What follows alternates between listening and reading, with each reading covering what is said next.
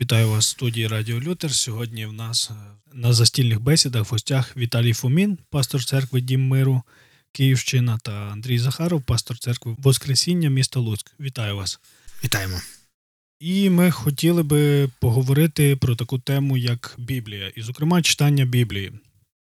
Достатньо часто серед християн чути вислови про те, що треба більше читати, треба читати Біблію, треба досліджувати, але е, є таке питання: а з кількох років взагалі можна читати всю Біблію, Старий і Новий Завіт? І взагалі, а чи треба християнам читати Старий і Новий Завіт? Хороший вопрос. Приветствую, дорогие слушатели. Наверное, много можно ответить разных вот как бы таких тонкостей на этот вопрос. В Писании не написано, с какого возраста рекомендуют само Писание его читать. И это первый важный принцип. Второй же очень важный, что прежде чем дети начнут читать, есть ответственность родителей – и вот тут вот как раз возраст уже подразумевается. А во второзаконии, когда дается второй раз деколог, то есть 10 заповедей, к родителям обращается сам Бог, и он говорит, как нужно относиться к 10 заповедям и с какого возраста а, воспитывать детей в послушании закону Божьему. И там подразумевается, что отец в первую очередь ответственен за это обучение – с самого максимально раннего возраста он должен стать первой Библией или первым законом для своих детей. Прежде чем они увидят это физически и прикоснутся к пергаменту или самой книге, фактически отец, подразумевается, должен быть вот этим первоисточником Біблії, яку він прочитыває своїм дітям. Я, наскільки мені відомо, що в деяких єврейських сім'ях або в таких субкультурних групах в Ізраїлі єврейських дітей навчають читати на Торі. От, Я думаю, що ну, коли кажуть, що вже в 5 років єврейська дитина читає. От, Можливо, от до 5 років. Ну, якщо говорити про таку віков, вікову межу.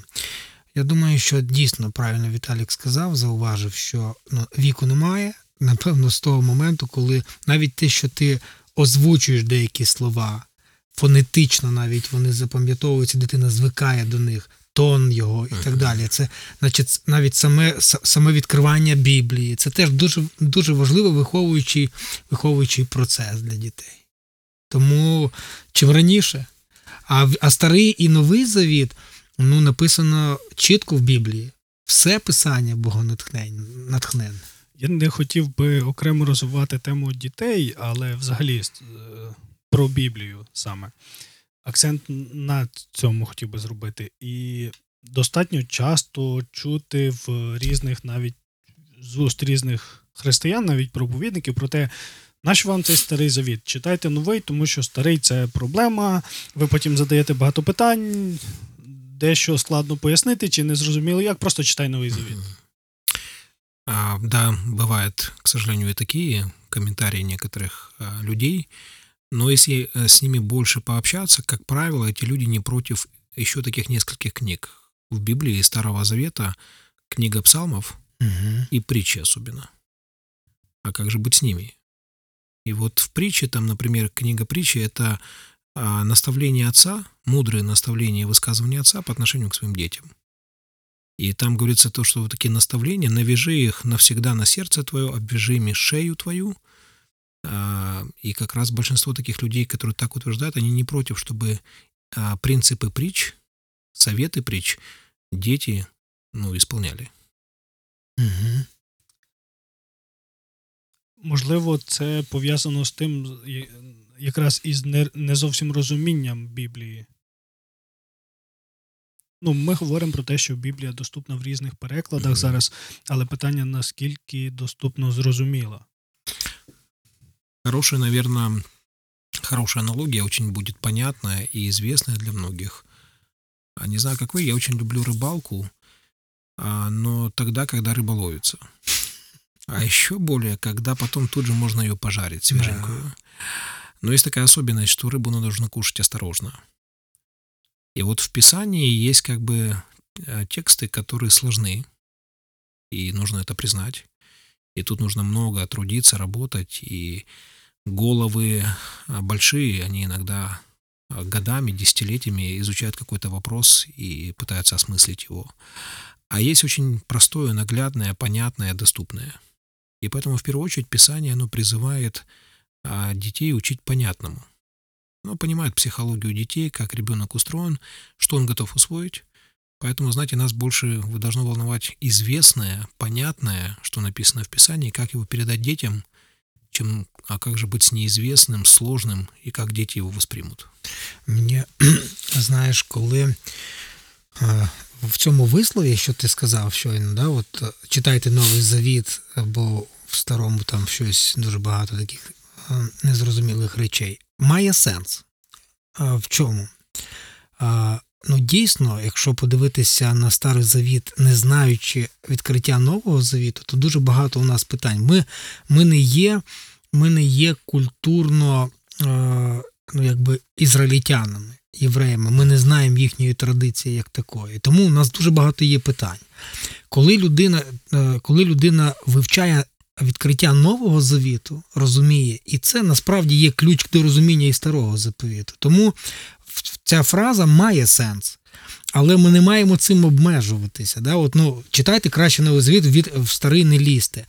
Ми читаємо відкриття Нового Завіту, щоб розуміти Бога в Старому Завіті, відкриття Старого Завіту, бо він пов'язаний. Тому ми дійсно на старий завіт краще дивитися скрізь призму відкриття Нового Завіту. Тому є тут сенс. Але ми не маємо, це не значить, що ми маємо обмежитись новим завітом. Я бы еще добавил интересный момент такой, вот, как знаете, тоже принцип брошенного камня в воду. Когда ты его бросаешь, круги расходятся. Угу. И для начала стоит детям открыть или показать понятные места, но с моментом их понимания и зрелости, и взросления все больше и больше расширивать а, их кругозор и знание Писания, и им легче будет понимать и сложные тексты, начиная с простого. Тот же принцип методологии, он действенен в образовательных программах. От известного к неизвестному. От э, чего-то такого маленького к большому. В тому є певна складність, тому що якось читав статтю одного християн євангельського богослова, і він каже, одного разу, попавши на богослужіння, він сидів, слухав проповіді, і щось видавалось, ну щось тут не так. Нібито все добре, і він каже: потім я розумію, що я ловлю себе на тому, що я знаходжусь на уроці недільної школи. Ну, урок недільної школи в недільній школі це добре. Але коли сидять люди по 30-40 років, а для них говорять ну, такі прості речі, тому що ну, ми не можемо перейти до складніших речей, тому що навіть такі прості речі ну, незрозумілі. То питання є якась логіка, чи хтось має з чогось починати, і вчить. Бо, на жаль, іноді є практика те, що тільки людина, яка не має взагалі жодного досвіду, знання в Біблії, ні в чому. Сьогодні вона приходить в церкву, завтра вона вже пояснює іншим Біблію. Угу. Ну, це питання це, це питання проблеми проблеми зрілості віруючих людей. Насправді, да? Павло каже: ви вже по часу маєте бути вчителями, а ви, а вас ще потрібно там початком Слова Божого вчити. Це рівень, це рівень, це, це рівень церкви. І тому церкву задовільняють такі такі самі проповіді.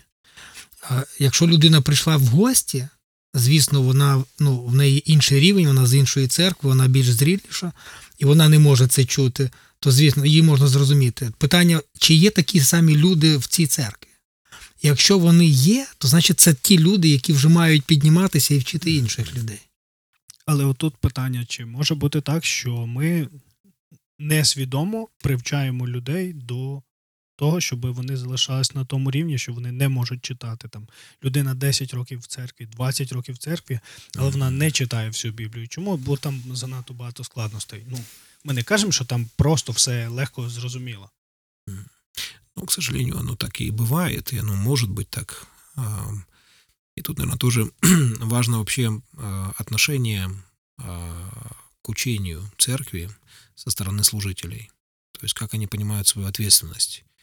а, наша ответственность как служителя учить всему Слову и всей истине Писания. И очень важно проповедовать Слово во всей широте и полноте и определенной систематичностью. Если этого нету в сердцах и умах служителей, пресвитеров, а, то, скорее всего, может быть какое-то такое фрагментарное понимание Писания, могут быть какие-то особые любимые темы и а, какая-то эксклюзивность а, к одной тематике і пренебреження другої. Це, це знову, знову ж питання, щоб, наприклад, якщо ми ставимо за мету, щоб це зрушилось з місця, от, то це має бути все одно всередині чимось е, підігріти. Там люди мають сказати, слухай, ну нам хочеться, якась має бути всередині, е, ну, якби питома вага да, до цього всього. Тому тут дуже важливо. Або е, інші, інша церква там, чи проповідники приїжджають і піднімають рівень. Якщо церкву задовільняє, ти її не зміниш, не зрушиш з місця. А якщо ти будеш говорити до людей, що потрібно, закликати до людей, що це потрібно, але вони ну, не, не навчені, не мають, то ти не зміниш цю ситуацію. Чи є в це, от мене питання, чи є, чи є в тій церкві, наприклад, да, люди, яких не задовільняє рівень е, відношення до писання, і вони хотіли би його змінити. Якщо є, то це реально змінити і потрібно вчити просто, як говорив Віталік, всьому Слову Божому.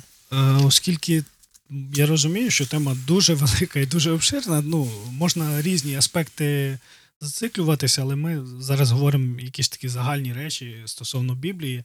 І один з теж таких питань, які достатньо часто виникають, а як же ж з нехристиянськими текстами, ну я навмисно в лапках кажу, нехристиянськими текстами в Біблії, тобто ті тексти, які ну, віддають перевагу не читати, тому що вони непристойні. Там різні Мгм. сцени не, не, незрозумілі, жорстокі, чи ще щось, ще щось, ще щось.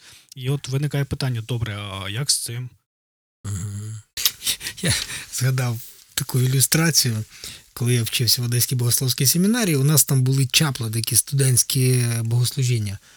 І один, один брат а, хотів здивувати аудиторію, думаю, ну про що ще можна говорити?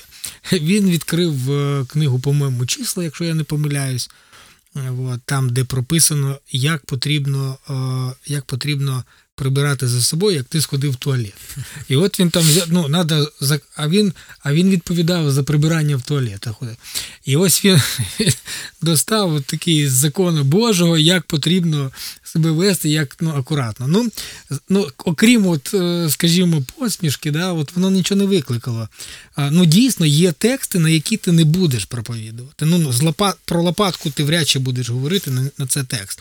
Його десь можна примінити, десь проілюструвати щось. Тому дійсно є тексти, на які е, ну, не варто проповідувати публічно. От один із таких, який я при- привів. Тому тут потрібно ну, вибирати. Интересно, что э, в самой мето- методике обучения еврейских детей а, было негласное правило и гласное правило, с какого возраста какие истины Писания стоит обучать вот детей. И, допустим, э, такая книга, которая занимает э, в центре Библии место, книга «Песнь песней», до 13-летнего возраста была нерекомендуемой для прочтения самостоятельно молодому человеку или девушке. И тогда, когда они уже приобретали вот эту вот зрелость в обществе и, и как бы а, официально становились взрослыми, а, вот с 13 лет они имели право читать эту книгу. И это вполне разумно, потому что Мгм. там тонкости а, супружеской интимной близости а, подчеркиваются, которые а, для младенца, для, для молодого человека, ребенка будут непонятны и смущающие. Но для человека, который уже возрастает, это интересно, приемлемо и то, что регулирует его дальнейшее созревание. Угу. Я хотів би доповнити дуже класна думка, Віталій. Павло казав: ну, я хотів з вами вже говорити як з дорослими, але ви не, здатні сприйняти. Тому дійсно потрібно підбирати їжу. Комусь молочко потрібно, комусь. Але це не ну, питання в тому, проблема в тому, якщо ми на протязі 20 років харчуємося молочком, оце проблема, звісно. Ну, я, я розумію, що є, все має свій контекст, так що якщо це загальне зібрання, це один контекст. Якщо це семінари, там це інший контекст. і ми гов- можемо говорити так про те, що кожен контекст він має свою логіку, своїх навіть текстів. Але от питання є навіть в новому завіті.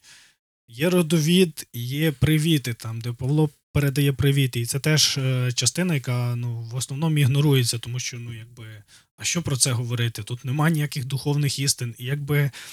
І тут питання, як нібито все писання Богом натхнене, але це ну, ну ніби натхнене, але неясно як і для чого. Угу.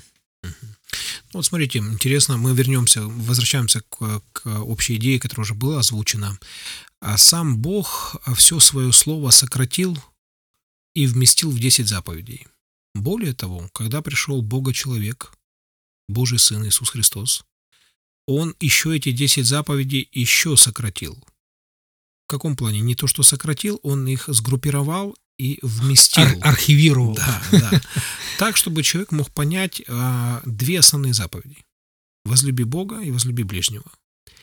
И вот а, если человек а, знает а, кратко основное учение Библии, немножечко расширенней, еще немножечко расширенней, то, конечно, и нормально, и здорово, если он потом может детали какие-то знать и понимать, зачем здесь родословное и что она дает. А, Но, но если он не знает основного, то ему не стоит как бы вот э, погружаться в какие-то детали. Я думаю, що дуже дуже важливо, звісно, якщо ти е, візьмеш, візьмеш там, ну, про привіти будеш проповідувати, або про родословну будеш проповідувати. Все залежить дійсно від контексту. Якщо ми взяли книгу чисел, там чи вихід, чи післання апостола Павла якесь, то ми, ми плавно до цього йдемо. І ми будемо говорити в контексті всієї книги. Тому ну, це теж в залежності, яка традиція проповіді Слова Божого в тій чи іншій церкві. Е, можливо, я трішки поясню нюанс. Е, я про те, що іноді проповідники обирають краще я п'ять проповідей скажу на це місце, чим на інші, тому що ну там інші я не розбираюся, я не бачу там нічого такого духовного чи ще щось. Тому ну повторюсь, я ну так буду е, як відомий досить приклад, що коли проповідника питають, доки ти будеш одну і ту саму проповідь говорити, він каже: ну до тих пір, поки ви не почнете її виконувати. І тут ну палка з двох кінців. З однієї сторони, можливо, є в цьому логіка, з іншої так можна оправдувати своє небажання щось досліджувати. Але я маю на увазі, чи, чи це означає, що християнину кожному треба читати всю Біблію. Ну, по мірі свого росту, зрозуміло, що не в сім років ти маєш знати всю Біблію, але особливо питання людей, які проповідують. Це дуже цікаве питання. Чому? Знову, знову, це е, особливості кожної церкви. Наприклад, деякі церкви розуміють, що Бог дає відкриття. От проповіднику сьогодні щось приснилось, щось він став, і в нього є нахнення, і, звісно, він буде говорити згідно свого рівня пізнання і так далі, тому подібне. Або, наприклад, церква вибрала таку, таку модель вивчення Біблії. Ми вивчаємо Біблію е, вірш за віршем. Ми йдемо в новий завіт, і всі кожну, ми, ми маємо розуміти все, слово Боже, все відкриття. Тому воно, воно так і вчиться, знаєш. А коли от є ну, в церкві, що, що кому дух відкриє, ну це в принципі непогано, да? але якщо є якийсь вже яка база, рівень і так далі. Тому тут дуже важлива кожна церква. Ми можемо зараз говорити про церкву, у якій нема традиції вірш за віршем вчити. Просто вони живуть відкриттями. Тобто, що кому Бо- Бог покладе на серце. Це дуже важливо щ- розуміти підхід кожної церкви. Я бы еще добавил, что а, не случайно первые последователи Иисуса Христа, они были названы не христиане, они были названы учениками. И само вот это понятие ученика, оно подразумевает, что это тот, который п- в постоянном процессе а, роста. И он выучил алфавит, чтобы потом на нем читать. Угу. И он читает, чтобы потом кому-то другому пересказать и научить. И вот э, расширять свое понимание всего Писания – это призыв, ну, фактически каждому христианину. А, поэтому важно определить, кто на какой стадии своего духовного развития находится. Человек может 20 лет быть в церкви, но оставаться младенцем. И поэтому, безусловно, ему твердая пища будет чужда, неинтересна и, более того, еще где-то и не полезна. Вот. И это не значит, что Слово Божье плохое. Просто он не готов его воспринять. Вот, Мгм. Поэтому, ну, наверное, это важно тоже учитывать. Да, все потрібно. Я думаю, що от у нас був досвід церкві. Церква переживала кризу, кризу керівництва, потім, е, скажімо, руїна, а потім відновлення. От дуже сильно зайшла нам книга Неємії. Просто це, от якщо б ми її вивчали в іншому контексті, так ну просто ну давайте Неємі ми ще не знаємо, будемо вивчати заради любопитства. Да? От вона би не зайшла. А от у нас була дійсно така сама ситуація, і ми взяли цю книгу, і вона ну просто зайшла. Вона дала нам принципи, які нам потрібні були в той час. Знаете, кто-то сравнил Писание с большой аптекой, Угу. где есть абсолютно разные лекарства. Плохие лекарства по своей сути? Нет. Но какие-то лекарства будут актуальны в лечении какой-то болезни сейчас или профилактики какой-то, Мгм. а какие-то будут сейчас неуместные и чрезмерные. И поэтому такой подход, он ну, важен, когда мы изучаем Священное Писание. Я, е, в мене народилася інша аналогія супермаркет, так? Да. Тобто те, ну, про, про харчування, тобто з цього боку. Тобто ми йдемо, ну, нам, нам щось потрібно, ми щось хочемо приготувати. Ми, нам потрібно саме це блюдо, да? і нам треба його подати. Тому це теж дуже важливий момент. І наостанок, можливо, ми з цього частково починали, але коли людина приходить до Бога, кається, ми не беремо. А що якщо ну, що це дитина, яка народилася в християнській сім'ї, де батьки її вчать з дитинства, все, а просто людина світська взагалі. Тут вона кається і вона починає ходити в церкву і читати Біблію. Чи означає, ну, чи м- що або хто треба людині, щоб людина змогла читати, розуміти Біблію? Чи, чи людині просто треба читати Біблію, більше читати, і тоді все розставиться на своїх місцях? Це питання наставництва. Тобто е, біблійне розуміння, що кожна людина, ну її ж хтось привів, так? Цю людину. Той, хто привів, мав би бути її наставником. От і я думаю, що це проблема наставництва. Він має. Ну а звісно, якщо немає в неї безпосереднього наставника, є наставник всіх людей в церкві, це пастор, да, його команда. Звісно, вони мають е, створити всі умови, щоб людина пізнавала Бога через Слово Боже. Питання в тому, чи, чи можливо, ну наскільки це виправдана ідея про те, що людина сама у всьому розбереться, просто дайте їй час, просто хай більше читає. Якщо щось не розуміє, хай більше читає там. Ти прочитав Біблію за рік. Ну, читай два рази за рік, прочитуй. Ну, п'ять разів прочитаєш, то ти там все правильно зрозумієш. Ну, Писание отличается от всех остальных книг. В Библии есть претензия на то, что это Слово Бога. И это откровение. Само слово откровение подразумевает, что кто-то открыл. И ты больше не способен понять, чем тебе открывает автор, в данном случае Бог.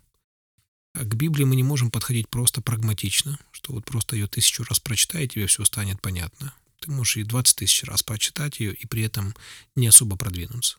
Ты можешь разумом что-то постигнуть, но пропустить суть. И это, знаете, было похоже э, с фарисеями и книжниками во времена Иисуса Христа. Они знали, э, любой уважающий себя фарисей в среднем должен был знать а, псалмы на память, а, пятикнижие на память, а, больших пророков Исаия и Иеремию, притчи и еще часть, то есть практически большую часть Писания на память. Но Христос их обличает и говорит, что вы исследуете Писаниях, желая иметь жизнь вечную, а они свидетельствуют обо мне. Они пропустили суть, о чем говорит Писание.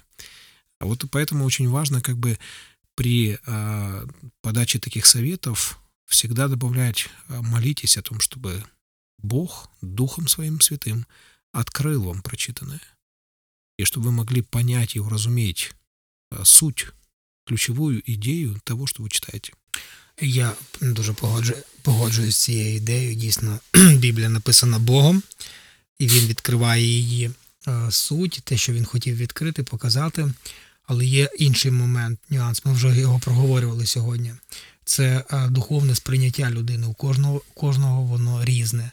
Тобто, в міру її, її е, е, духовного зросту і сприйняття. Ми можемо, от навіть в фізичному віці, е, скажімо, взяти одну і ту саму картину і поставити там дитину, молоду людину, людину зрілу і людину похилого віку, і в ній будемо бачити абсолютно різні акценти. Це не значить, що картина е, ну, різна, а тому сприйняття відкриття різне в міру твого духовного зростання. А людина має зростати. Я в чомусь погоджуюсь з тим, що ну, от в моєму житті було так. Я, я розумів, що мені потрібно харчувати свій дух і своє серце Божим Словом. Я розумів. Я не все там розумів. Я і зараз не все розумію в Слові Божому. Але, скажімо, от ну я взяв за таки за звичку харчувати щодня Словом Божим. Я читав Слово Боже і просто читав, і я багато чого не розумів. Я пропускав, але йшов далі, те, що я не розумів. І я хочу сказати, що на 10-й, 20-й рік е, е, раз твого читання Слова Божого приходило розуміння. І, і, і, і, від те, і Бог відкривав з одного боку в міру мого сприйняття. Тому є в цьому якийсь сенс, що потрібно читати Біблію і сприйняти ну, просто їсти. Іноді треба людину годувати, навіть якщо тою чи іншою е, їжею, навіть якщо їй щось там не подобається, бо це її важливо для її життя. Прийде час, вона розбереться. Ну, рибу не, не всі діти люблять. Але їх треба харчувати, бо там фосфори, дуже м, такі елементи і так далі. Тому тут дуже, дуже важливо ці такі моменти, нюанси. Я бы еще добавил, наверное, такой важный момент, что каждый из людей проходит разный период и сезон своей жизни. И если я, например, сейчас в преддверии вступления в брачные отношения, скажите, какая часть Писания мне будет больше всего актуальна? Так. Все, чему, все, что учит Писание в отношении моей роли как мужа или же жены, созидания семьи. И если я потерял сейчас близкого, и я похоронил родного человека, то сейчас мне особо нужно будет определенная часть Писания, которая утешит, ободрит меня, которая подымет меня, в конце концов. Поэтому очень важно понять, как прежде чем давать советы, читать Библию, посмотреть также еще в каком сезоне и периоде жизни находится человек. Угу, угу. Дякую. Нагадую, сьогодні з нами були Віталій Фомін, пастор церкви Дім Миру, Київщина та Андрій Захаров, пастор церкви Воскресіння міста Луцьк. Ми говорили про Біблію, її сприйняття, відношення, розуміння. Бажаємо нашим слухачам читати Біблію, досліджувати, радити з іншими і чути, що Бог говорить до них через Біблію.